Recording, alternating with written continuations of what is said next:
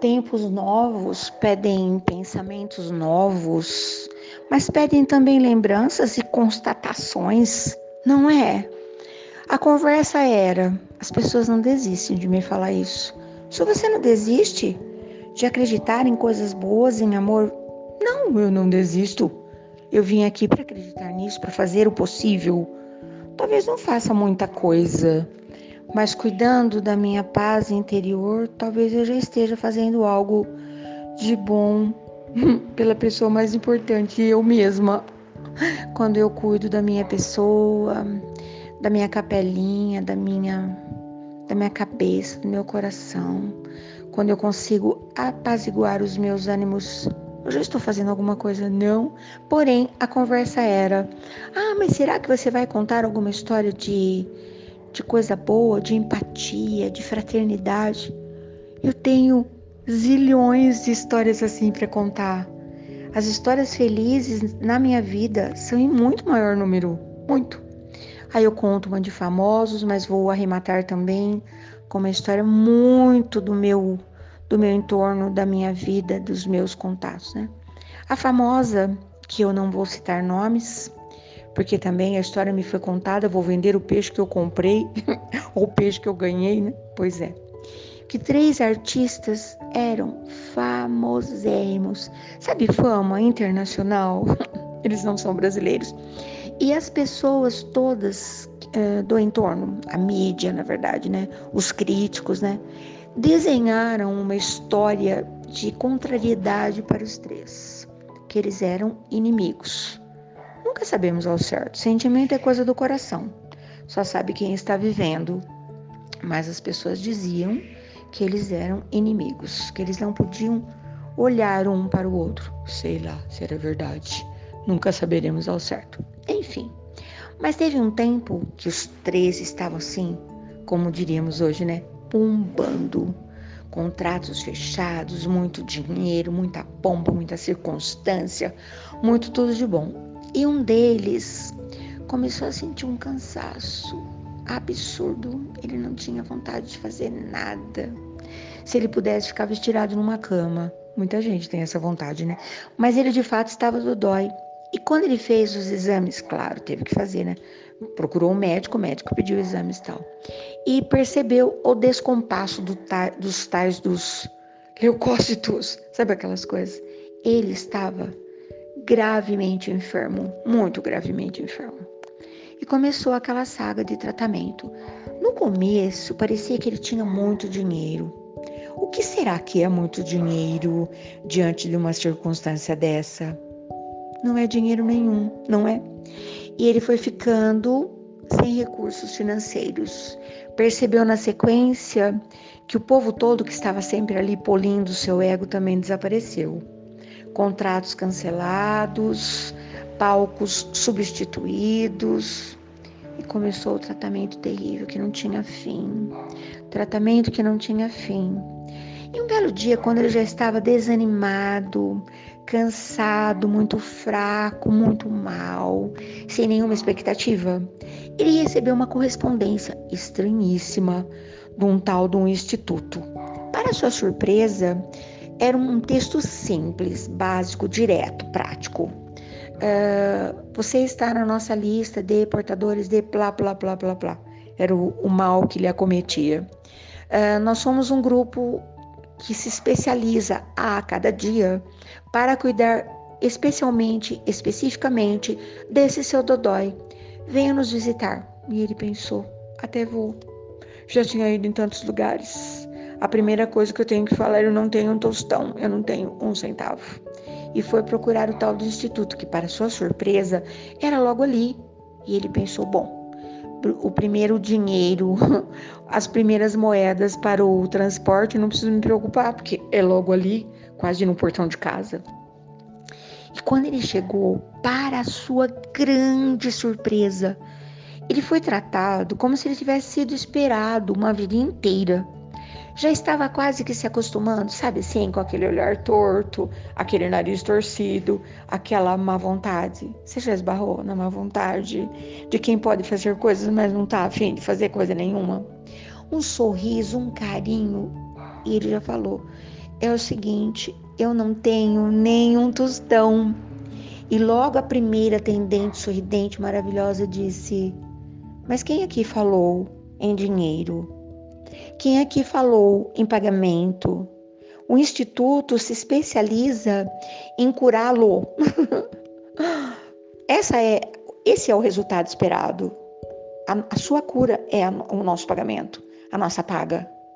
E ele pensou: é, que hora será que vem o golpe? A gente pensa assim, né?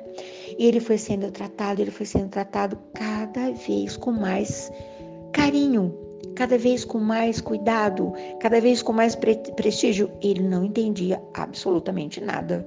Sempre que chegava, o horário era totalmente dele. Que coisa louca! Não havia atraso, não havia nada. As pessoas que o atendiam não tinham pressa nenhuma. Parece que a gente está vivendo num mundo assim. surreal, irreal. Pois é. E ele foi tratado e curado.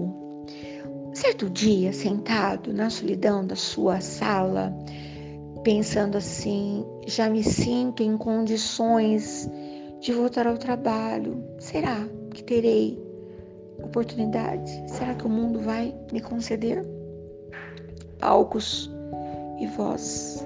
Procurou seu agente, confessou sobre o desejo de fazer os ensaios com a orquestra, etc e tal. Surpreendeu-se mais uma vez, num instante.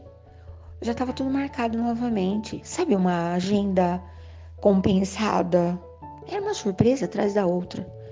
E ele sentiu algo raro nos dias de hoje: gratidão. Gratidão pela sua saúde, gratidão porque nada doía, gratidão, gratidão. E pensou: puxa, eu preciso fazer alguma coisa por aquele pessoal do instituto, porque eu ainda fui acolhido, o meu nome representou alguma coisa, mas quem tem esse diagnóstico que não tem ninguém, que não é ninguém?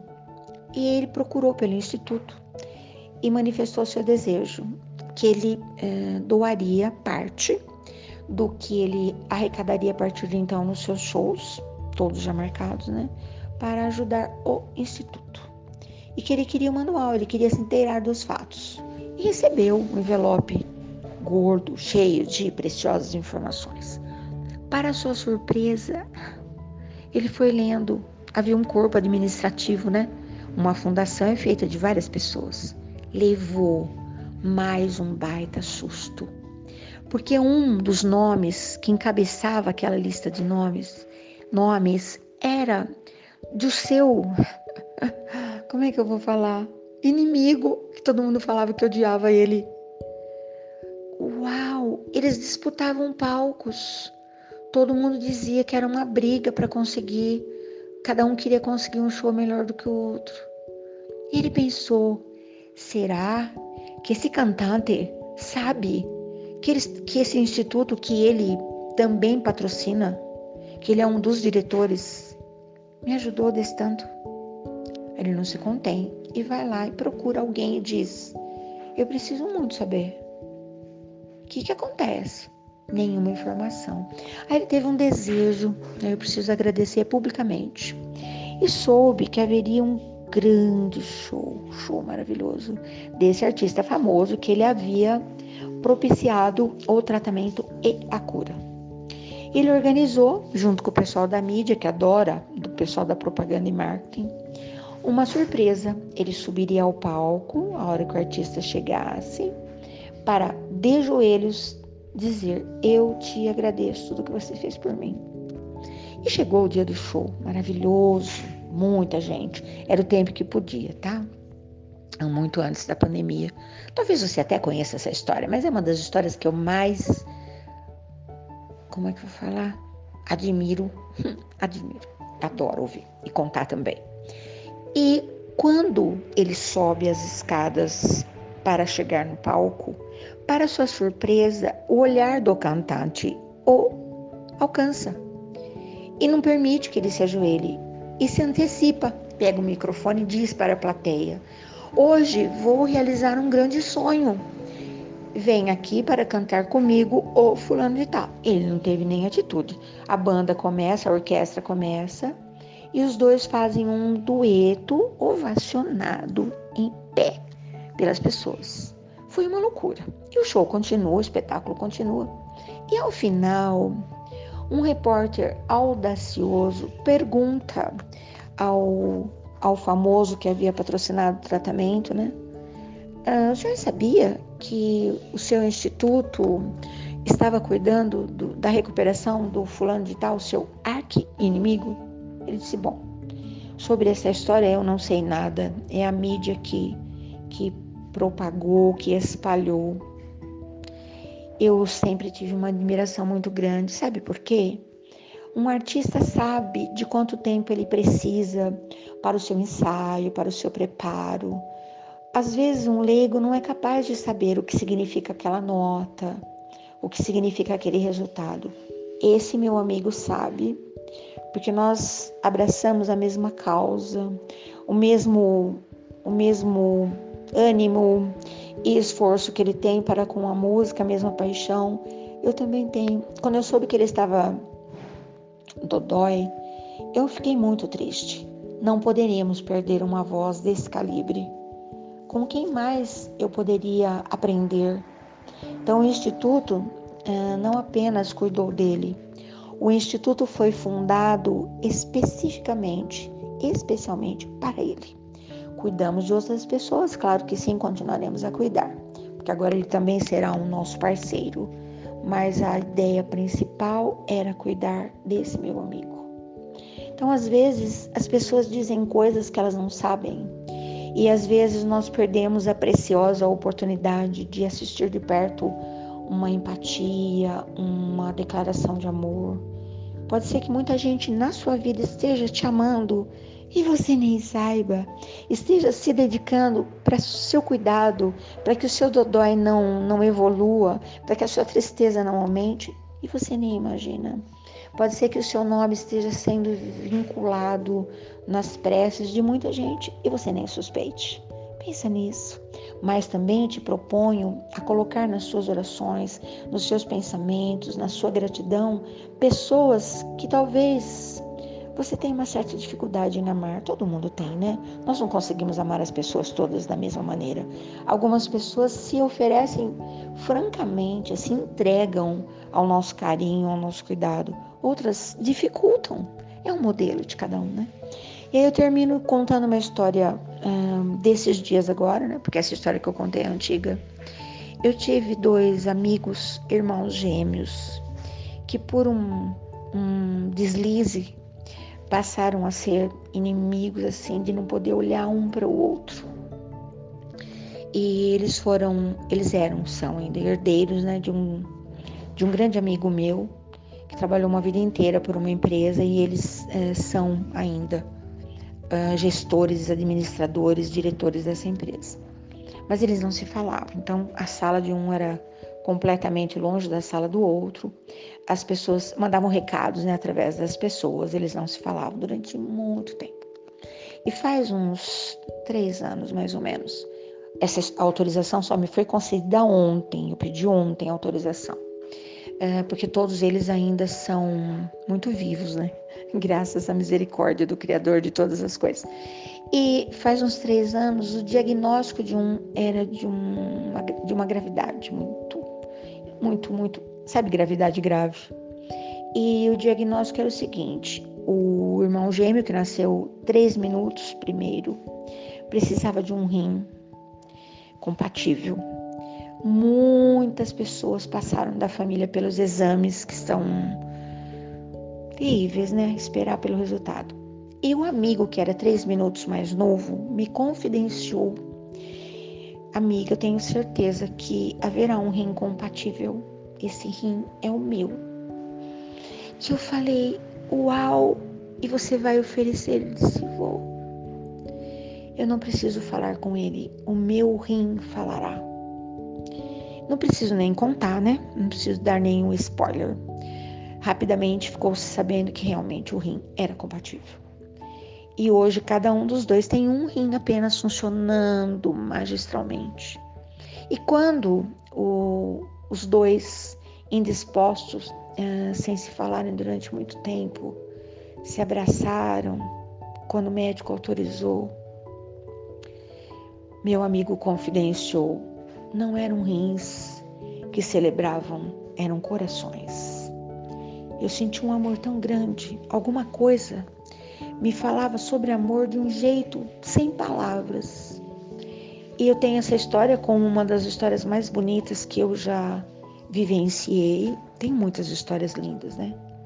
Tem, meus amigos têm muita alegria de me contar histórias. Alguns contam apenas como um, um desabafo e outros me autorizam, como é o caso dessa história. Então hoje, uh, tempos novos, tempo começando, né?